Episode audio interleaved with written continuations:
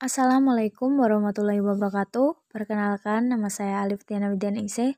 Saya dari Fakultas Ekonomi Prodi Ekonomi Pembangunan Universitas Jana Badra. Nah, pada kesempatan kali ini saya ingin membahas tentang startup. Apa sih itu startup? Startup adalah sebuah perusahaan yang baru saja dibangun atau dalam masa rintisan, namun tidak berlaku untuk semua bidang usaha.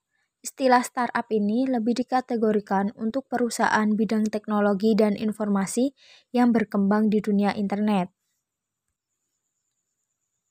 Kemudian, apa saja sih klasifikasi startup itu? Nah, itu ada enam. Yang pertama itu ada Cockroach.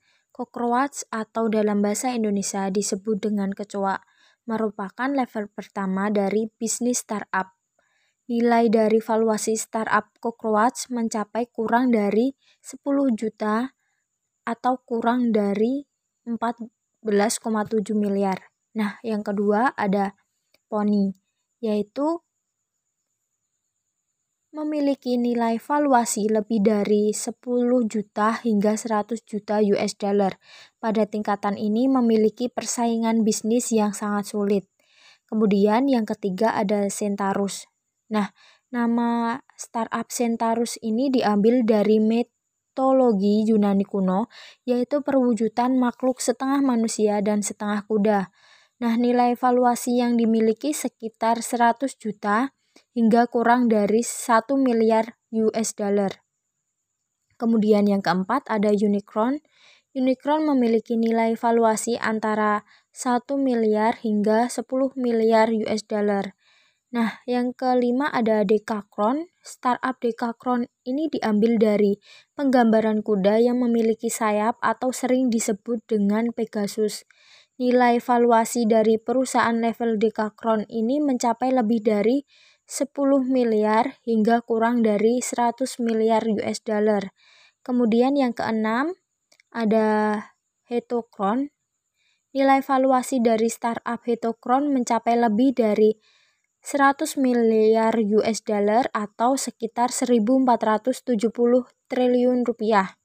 Saat ini terdapat perusahaan hectocorn dari Cina yaitu Alipay yang masuk dalam level ini dengan nilai valuasi mencapai seratus lima puluh miliar dolar. Nah, sebagai contoh itu ada Gojek, Traveloka, Tokopedia, O V O.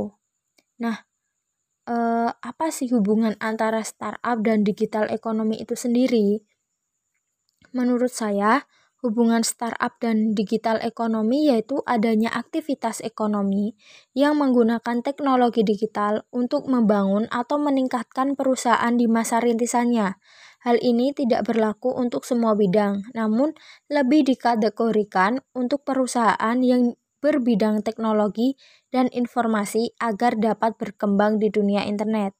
Nah, kalau ditanya sudahkah kamu bermimpi memiliki startup? Uh, jawaban saya pasti sudah. Siapa sih yang enggak ingin memiliki startup?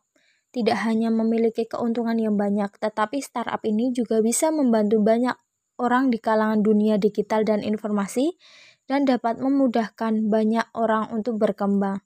Sekian, terima kasih. Wassalamualaikum warahmatullahi wabarakatuh.